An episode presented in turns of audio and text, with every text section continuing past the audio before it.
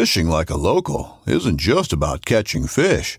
It's about connecting with the environment and the people who call it home. It's about hearing the stories and traditions that have been passed down for generations and sharing unforgettable moments with the people you meet along the way. Fishing like a local is having an experience that stays with you forever. And with Fishing Booker, you can experience it too, no matter where you are. Discover your next adventure on Fishing Booker. All right. This is a bonus episode for everybody. I know it's not a normal episode, but we figured that we would do something a little bit special. We had the opportunity to have the man himself, the man, the myth, and the actual legend, Jim Shockey, on the podcast. So this is your boy, East Coast Trev, and this is Steve. And we're actually really pumped about this. We can't thank Jim enough for taking the time with us. It was a little short bonus episode that we were able to do, and he kind of spread that word, man. What was kind of your thoughts on it, Steve?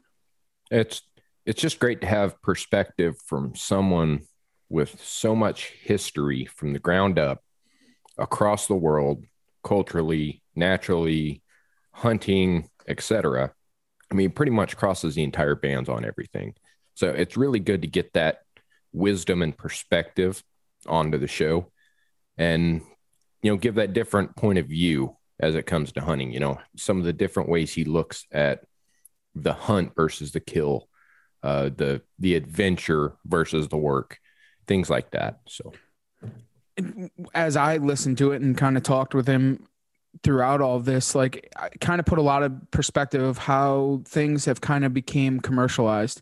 And then to have somebody that's kind of out there and kind of ground you and kind of remind you, hey, that's not what it's really all about. You know, that's taking right. That as soon as he had said some of the things in here, it kind of humbles you. It really does.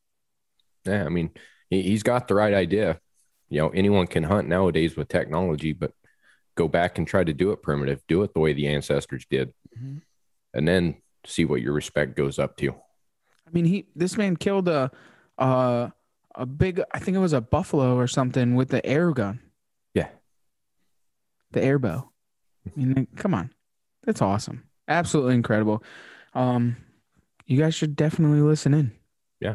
Let's just go ahead and skip through everything and fire the sucker up. Let's do it. All right, here we go.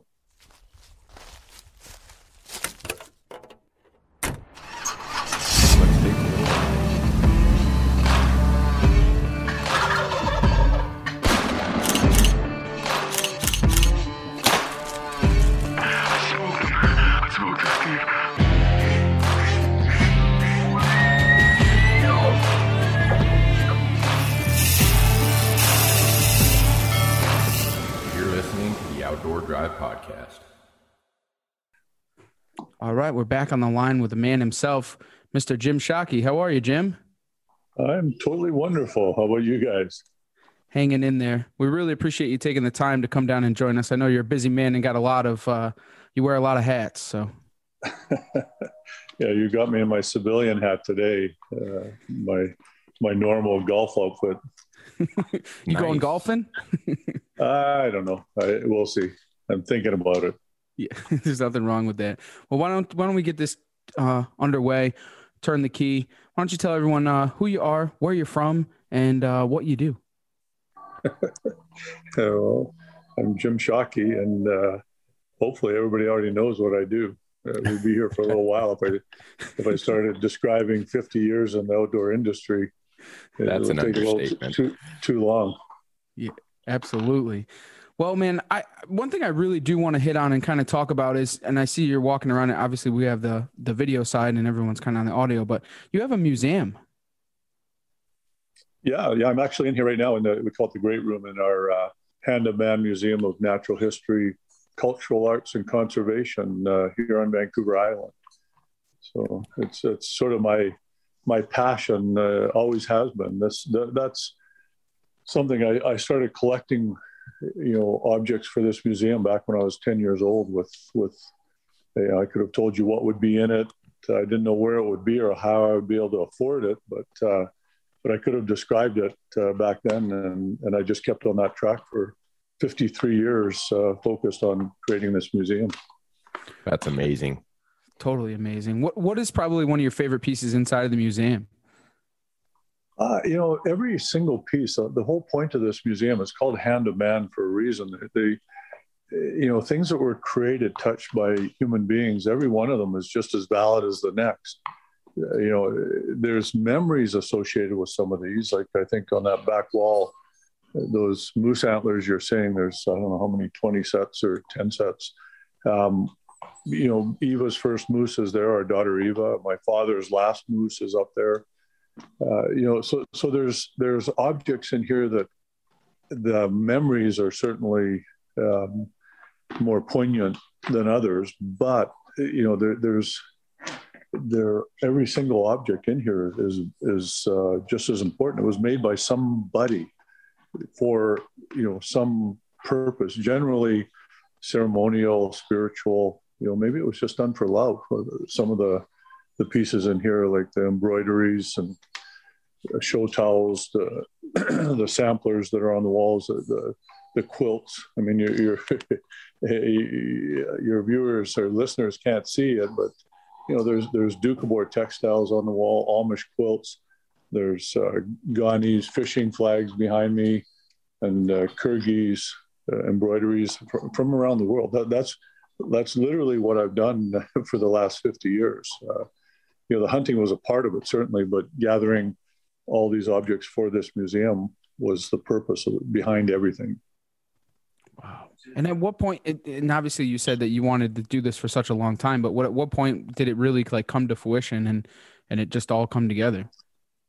Well, you know, it's an ongoing process. It's all part of the journey. So it's not, I mean, it's come together where, you know, I can show you around here and you'll think, oh, it's complete, but it's not complete. It's never going to end. Right now I'm in the process of curating it all. So, you know, that'll take 10 years to get everything out of my brain and onto digital, you know, format. That's what we use here. We don't use the big signs with the writing all over them. That's old school and passé. We use iPads and video messaging and presentations for every object in here. So little tiny numbers beside each object, and people look on the iPad and see the video presentation about that object. So that's still ongoing. So you know, when did it all come to fruition? It's been coming to fruition for 50 years, 53 years, and it probably won't be fruited. I'm not sure if that's such a word, but I like it though. But yeah, if it's not, we'll use poetic license and say it's a word. So it won't be fruited until probably I'm gone from this earth. Definitely leaving some type of a stamp, right? it's what you leave behind. The amazing thing I see about it is, you know, everyone associates you with the hunt, but I've always more associated you with the travels and the cultural intuition, the different ability to go and look and see what happens around the rest of the world and how hunting's involved with that. So it looks like what you've really built here is more the representation of the cultures more so than just hunting, which is a wonderful thing.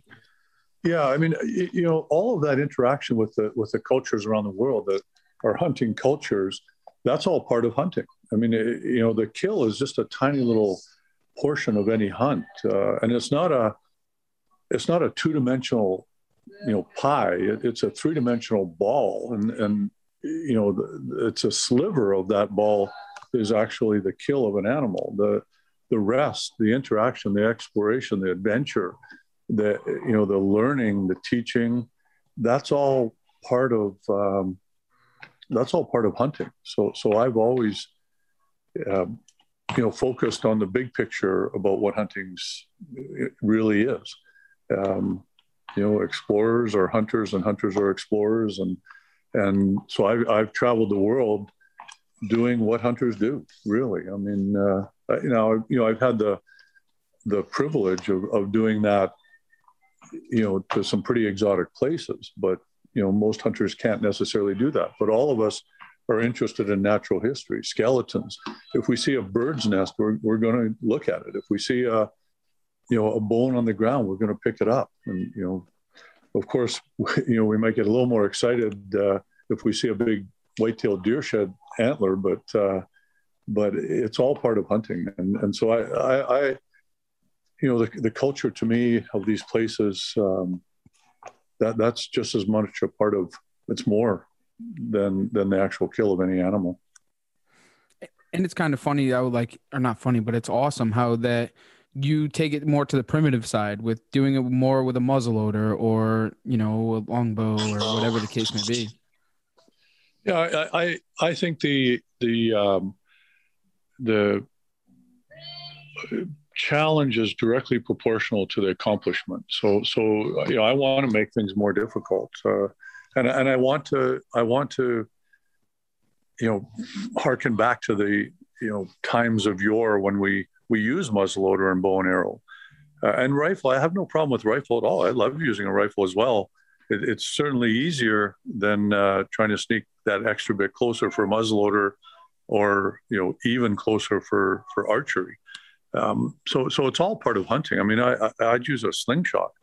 In fact, I have used a slingshot before, and air guns. You know, it's again back to it's the process. It's not the kill. So all of that, you know, getting closer, interacting with the animals, that speaks to me. And also, like I say, the fact that, you know, our antecedents didn't have the high power weapons. So, you know, to go back and try and do it like they did is pretty cool. I mean, it's kind of, you're touching your ancestral soul when you're out there hunting. And yeah, I think you're a little bit closer to it if you have a bow and arrow in your hand, in a lot of ways. That's how they had to do it. Or, I mean, addle-addles we don't use anymore, but, you know, if it was legal, it would be pretty cool to try with that too. So yeah, I just like, and again, the challenge, like I say, is directly proportional to the accomplishment. So the greater the challenge, the greater the accomplishment. I wanted to challenge myself, always have. I love challenge. Well, there's another piece that I wanted to touch on. Funny enough, you made a post today about finding excuses to make the hunt last longer. And I found that really interesting because a lot of people, especially on the hunts that you're out getting to do, you know, they want to get out there and get that first day kill and, you know, have it be easy. But it was really nice to watch that video of how that all progressed with that moose and it just fading away off into the brush. Oh man, you got to go do it again. You know, I thought that was a really good outlook on it. Yeah, it's a fact. I mean, we have tons of video footage. It drives my cameraman nuts, because, you know, I could have taken the shot. That's, you know, the camera was fixed. You know, yes, there was a glitch. Well, that's good. I grabbed onto that as an excuse not to take the shot, but I could have taken the shot after the camera was fixed. You know, it's once the hunt's over, you know, once you kill the animal, the actual process, that journey, kind of is over. I mean, they still have a lot of work to do, obviously, to get the meat back, but you know, the hunting, the lying in wait, or the search for, all that part's over, and I love that part. So if in my perfect world, if I could get the animal I'm after in the last minute of the last day, that's a perfect hunt. You know, my dad, I grew up with a meat hunting father, and you know, if he could get the deer in the first minute of the first day and be back at work by noon, that was a great hunt for him because it was about meat. So the more time you spent trying to get that meat, you know, the less cost efficient it was. And, you know, that's not why I hunt. I mean, I love the meat, absolutely, but that's not defensible in the long run. In today's world, we can't just relegate these animals to being a hamburger running across a field. You know, they're not just meat. They are, you know, a far greater importance than meat. Like I say, it's a spiritual connection for hunters. You have to have that. And that's what we have to show people and let people understand. So, you know, to kill it, we're kind of turning it into meat as quickly as possible, or making that the ultimate goal of what the hunt's about.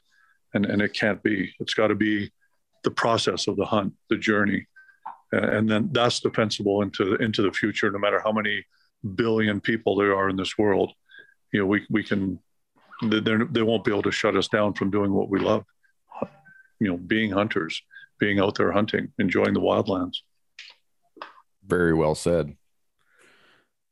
Absolutely. And, you know, one of the things I definitely want to touch on too, in the time that's given, what was kind of like one of the most, not memorable, but like craziest experiences that you've had in the traveling that you've done in the past 50 years?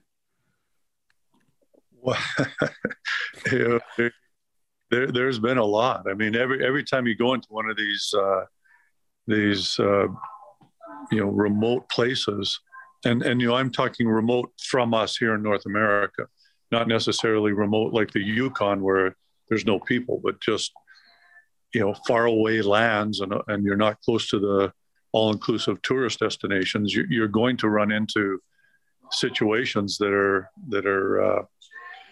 certainly memorable. I mean, you know, I've been bumped into the Mercy tribal smugglers that were smuggling arms one way and probably drugs the other way, and between Sudan and Somalia.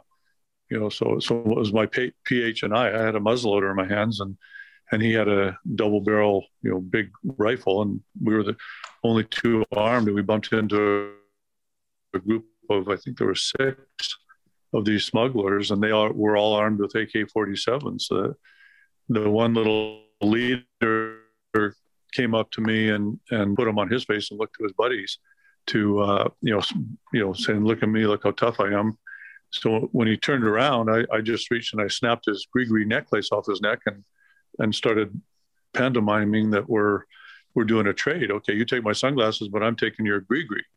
And what that did, it's halted the escalation, or it basically called him out and said, okay, you know, one of us is going to die right now in the next 30 seconds, and one's going to be badly hurt. You know, which one do you want to be? I don't know which one's which, but I'm sure as heck all in. So let's escalate this, because if I wouldn't have done something, then I'm a victim. You know, he would just turn around and next thing he'd take is what? My gun. You know, then you're helpless. You know, at what point do you if you're going to fight, let's just fight. Let's get this over with. And I wasn't afraid. I mean, it's not. But when I snapped that off his neck, he kind of started, you know, and his buddies who he was leading saw that, and that was fear. And I was laughing. I said, okay, good. You know, this, I always wondered how it was all going to end. Maybe it's not going to end. Maybe, you know, so here we go. But his sort of reflexive start, that there was another predator in the room, just as big, just as bad, you know, maybe armed with a muzzleloader, which he probably didn't realize, you know, it defused the situation. He didn't escalate it to the next level. But you know, I mean, how many of those stories do you want? You know, I'm fortunate to be alive. I have a lot of friends that aren't with us right now. You know, started on the same journey I did, and just objective dangers, wrong place, wrong time, and they didn't make it to today. So yeah, I've got a whole several books worth of those kind of memories. That's amazing. Absolutely amazing. Not many people are going to run into those situations as they're out and about. You've definitely put yourself in unique situations, to say the least. And it's really provided for a unique outlook throughout your show, throughout all the different things you've been doing. You know, anyone that's followed you has seen 100 different ways to do the same thing in 100 different places, just because of the way you've approached everything. And it's been an absolute blast to grow up watching and following along and learning about, you know, who would have known about this ram in this country if you hadn't been one of the first to go out there and show it on TV. So well, that's an accomplishment. I appreciate that. It's kind of funny. I'll go to conventions now and I'll get guys in their mid-40s coming up to me and saying, yeah, I watched you when I was a kid. And I kind of say, no, I know you. And then I think about it and say, yeah, actually, you probably did. You know, it's I've been doing it for a long time. I again, you know, it was serendipity. I was right place, right time with the right skill set. And just when cable television was coming on and they needed more content, you know, and I've always had to have an ulterior motive, something more than just going to get the animal. To me, to bring the experience back and share it with all my fellow hunters, that was more important to me than just going to get the animal. That leaves me cold. But if I could share the experience, then great. And so when you tell me things like that, it's validation for a vision that I had a long time ago. And hopefully that hopefully it's inspired the next generation of hunters to get out there and carry the torch around the world for us. Absolutely. Greatly appreciate it. There's no question to that at all. Me being younger, I mean, I followed along with what you had going on also. I'm only in my 30s and we followed along there, One thing I do want to ask, and you've kind of answered it, but I bet you have a different answer for it. And we ask everybody this is what drives you outdoors? It's who I am. I mean, that's who we are. We can dress ourselves up in pretty clothes and live in high rises, but ultimately, you can't evolve who we are out of us in 10,000 years. I mean, we were hunter-gatherers 10,000 years ago, 99% of us. And we became agrarian. We had to because our population was growing. So we were almost forced into what isn't it's an unnatural situation for human beings. So to me, you get one life to live. So why not live it truthfully and honestly, which means being outdoors. I mean, gee whiz, I couldn't imagine living life any other way than going outdoors. So it's not that anything drives me; it's who I am, what I do. It's who we all are. It's hunting isn't something we do. It's what we are. We're hunters, and always have been. And I just unwilling to deny that reality. So I guess what drives me outdoors, being true to who I am and who we are as human beings. Absolutely. I really like it a lot. And it's the truth. I mean, we all live by that every single day. One thing I do also want to ask, is there anything that you want to leave the listeners with before we kind of close up the show? No, I mean, we all have a responsibility as outdoors people. We're all naturalists, and part of that is being a hunter. So we all have a responsibility to represent hunting and hunters to the best of our ability. So never, ever,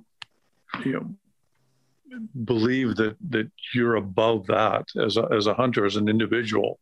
We are all part of a kindred spirit.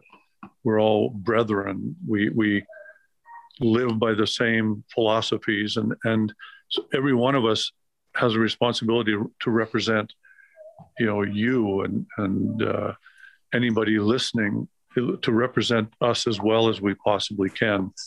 Because if we don't, I'm afraid that in today's world, with truth being, not so relevant anymore, that we have to stand on the high ground and never leave that high ground. Don't debase what hunting is because you personally think that it's, nobody's going to tell me what I can or can't do. No, we have a responsibility. We're all in this world together, and we have to represent hunting and hunters in a responsible way. So that would be my advice. And I'm seeing it in this younger generation of hunters coming up, a far greater sense of understanding of hunting. Like I say, my father was a meat hunter. It was all about eating meat, and that was it. And that's not what hunting's about. That's part of it. But, it's a much greater picture, bigger picture than just animals or hamburgers running across a field. So, as I said, it's about touching our ancestral soul.